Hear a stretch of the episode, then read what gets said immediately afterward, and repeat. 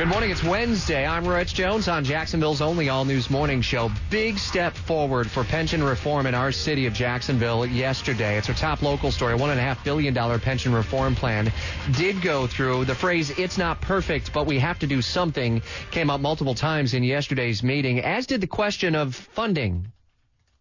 The difficult task of finding a permanent funding source to shrink and eliminate this liability that lies before us. A difficult task lying before us. That City Councilman Bill Gulliford, who really spearheaded this effort through, he joins me live now for a little bit more context on this. So that kind of lies ahead is the big thing. Where does three hundred fifty million dollars come from over the next several years?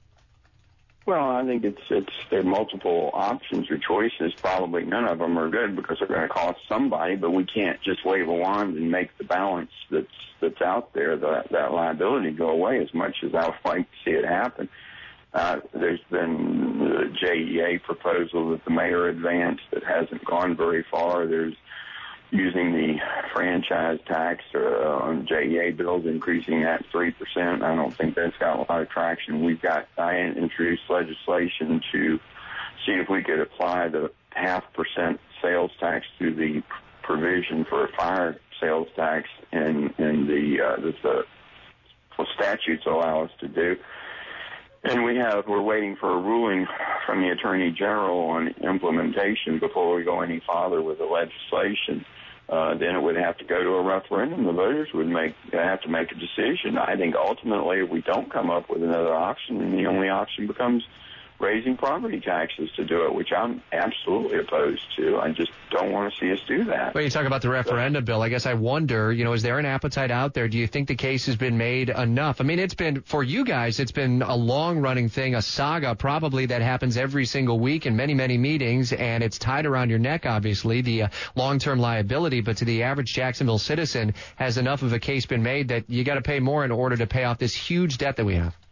Well, I, I don't know that the case has been made yet. I think that that's going to be part of the function if that's an option that we aggressively pursue. I do know that a number of emails I've gotten have said, if we've got to make a choice, I'd rather see a sales tax and property tax increase. I think if you frame it and you educate people that here's choices and, and no choice is not a choice, um, then, then in deciding between the two, that's certainly more viable. Uh, remember, too, that the, here's the other thing, that that would generate about sixty-three million dollars a year. Um, that would still allow us to take a little less than half of that and apply it towards the unfunded liability on the general employees' pension fund, which has not been discussed, and I'd submit to you maybe as big an issue as, as the police and fire pension fund uh, liability. Um, it's it's...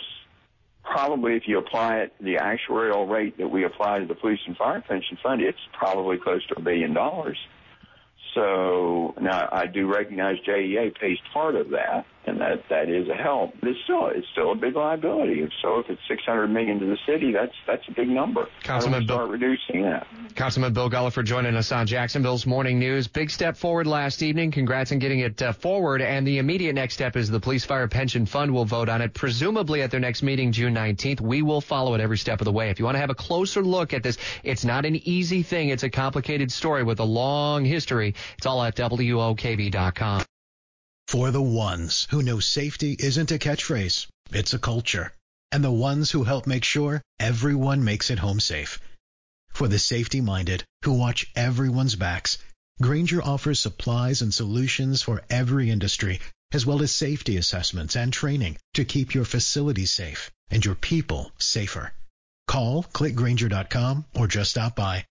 Grainger, for the ones who get it done.